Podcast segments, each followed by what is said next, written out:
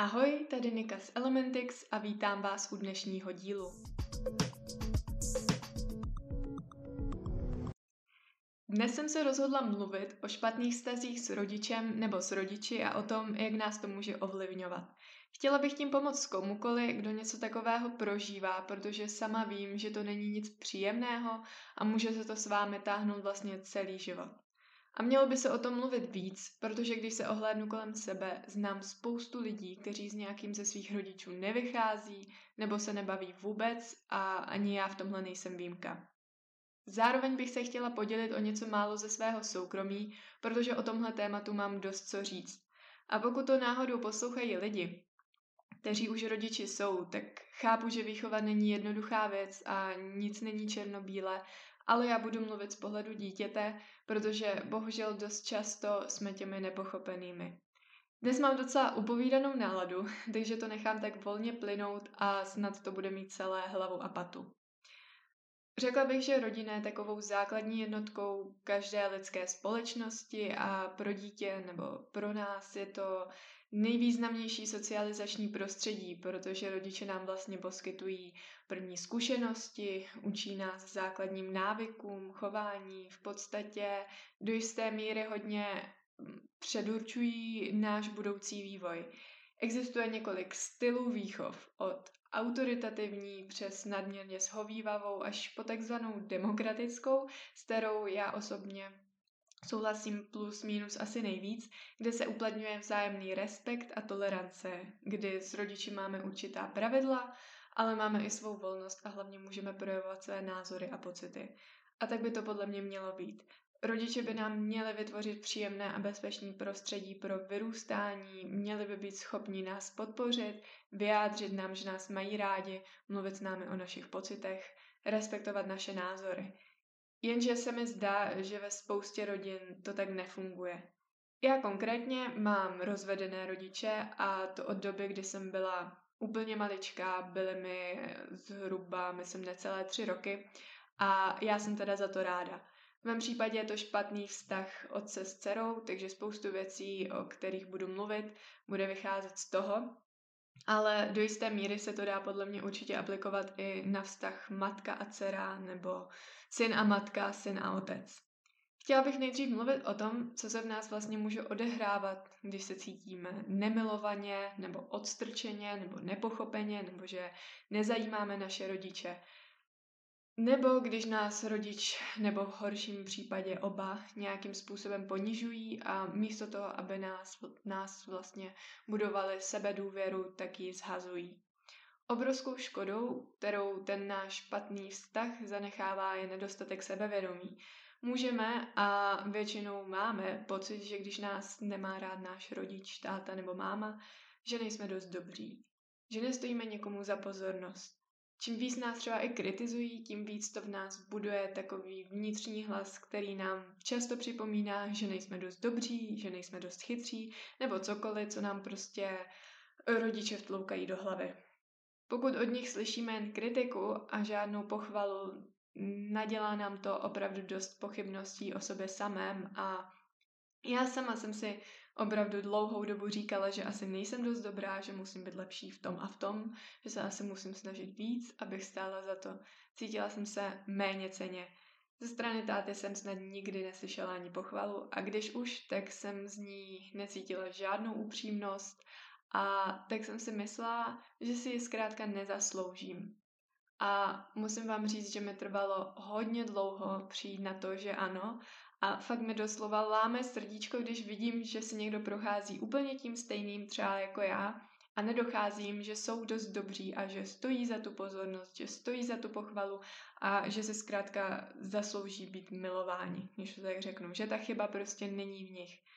Já si ani nedokážu představit, že někdo opravdu jen kvůli svému rodiči prožije celý život s nedostatkem sebevědomí a nesplní si spoustu snů, protože si nevěří, protože jim někdy někdo, kdo pro ně měl být nějakou oporou a podporou, řekl nebo naznačil, že to nedokáže.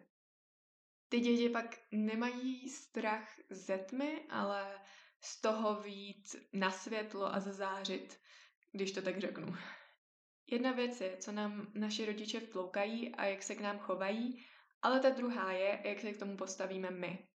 Proto nikdy nevěřte tomu, že na něco prostě nemáte. Nedopuste to, že se o to ani nepokusíte, protože v to rodiče, vaši rodiče nevěří. Nevypovídá to totiž o vás, ale o tom, kdo vám to řekl. A vím, že o těch nejbližších to většinou bolí nejvíc, ale zamysleme se, jestli chceme, aby mezi naše nejbližší patřil někdo, kdo v nás nevěří, kdo nás hazuje nebo nepodporuje. Vím, že se lehce řekne, abyste přestali věřit tomu, co vaši říkají, ale zkuste si aspoň položit otázku, jestli to mají nějak podložené. Jestli vám náhodou je neukazují svoje limity. To, co by nedokázali oni, ne co vy. Když vemu vztah otce a dcery, spoustu dívek má potom problémy se vztahy, s důvěrou, se žádlením, mají třeba nějaký blok v komunikaci, těžko si potom v budoucnu věří, že se do nich někdo opravdu dokáže zamilovat drží si odstup, který jsem si třeba držela taky a to potom může mít v dospělosti fakt škaredé následky a může jim to těžce komplikovat život. A řekla bych, že dalším problémem je to, že máme potom i větší problém mít určité limity v tom, do jaké míry se necháme ublížit i od ostatních že vlastně, když jsme byli zvyklí na to, že nám ubližuje rodič nebo oba, tak máme nějakým způsobem určitě posunutou tu hranici toho našeho v uvozovkách normálna a často si necháme ubližovat i od ostatních. A říkám to tak jistě proto, že i já jsem si nechala ubližovat od ostatních.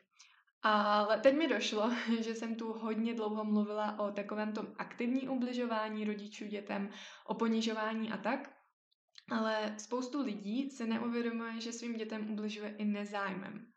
U mě to byl třeba úplně typický příklad. Dostala jsem otázku, jak se mám a už při prvních pár sekundách odpovídání jsem viděla, jak moc velký nezájem z té druhé strany byl. Byla to prostě obligátní otázka, jen aby se neřeklo.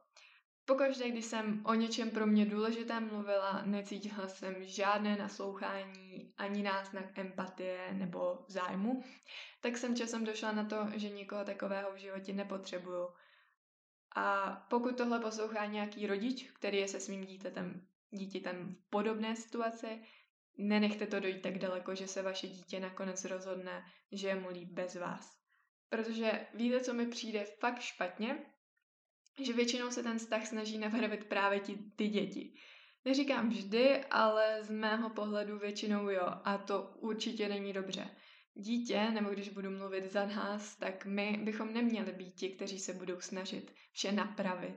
Neříkám, že se nemáme snažit vůbec zlepšit ten vztah, ale pokud se v první řadě nesnaží rodič, tak je asi něco špatně.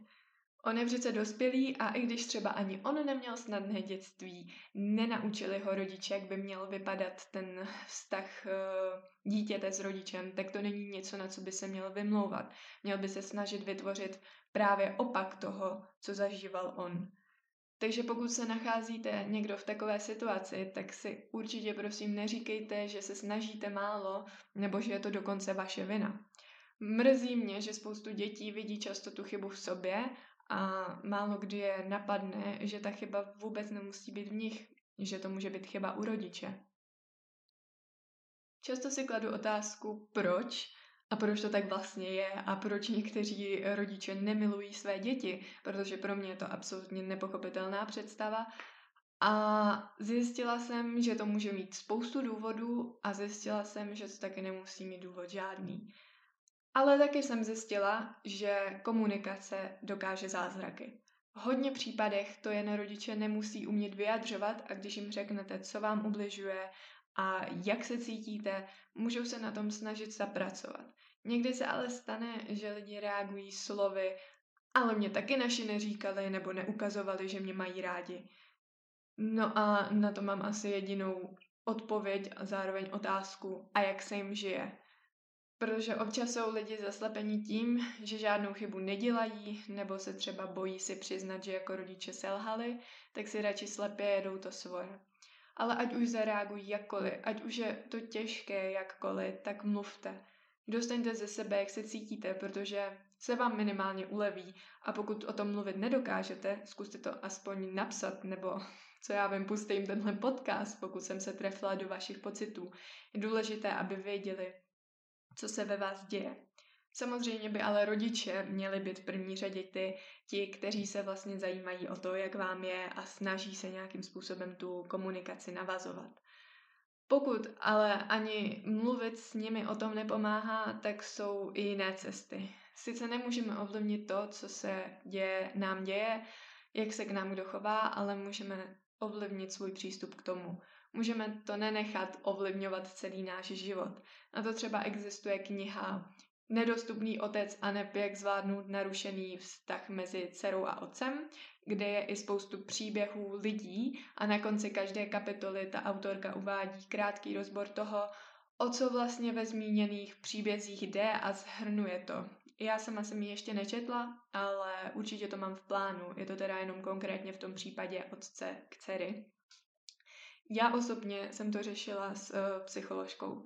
Zdá se mi to jako skvělý způsob, protože ten v uvozovkách vztah k ní je jednostranný, což v životě normálně nemůže fungovat, ale na terapii je to úplně skvělý, protože je tam totiž od toho, aby mě vyslechla, aby mi pomohla a na moje myšlenky a věci, které tam říkám, nezareaguje třeba, ale takhle to rozhodně nebylo, to jsem ti nikdy neřekl, tohle přeháníš a tak dále. Je to prostě místo, kde se můžu vypovídat o všem a nikdo mě nesoudí, nikdo na mě nezačne křičet.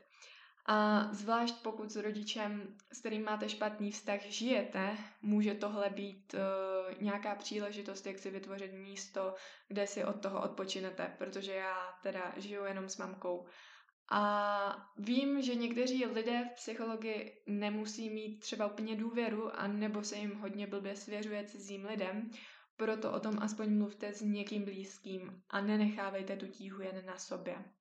Pokud už jste starší, tak si našetřete peníze a odejděte. Jednak jim ukážete, že, si, že se asi něco děje a že je něco špatně a jednak sobě uděláte velkou laskavost, že odejdete z toxického prostředí. Pokud nemůžete odejít, zkuste najít aspoň způsoby, jak doma netrávit příliš času. A taky zkuste popřemýšlet vlastně o tom, co vy chcete a očekáváte od toho vztahu.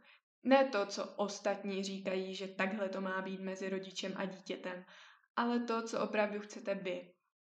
Dejte si na to čas, běžte se třeba projít, pokud vám to pomůže a ujasněte si, co chcete. A potom to porovnejte s tím, co jsou schopni vám oni nabídnout. Což může být občas velmi těžké zjištění, možná proto to můžete udělat třeba s psychologem, ale třeba to zvládnete určitě i sami.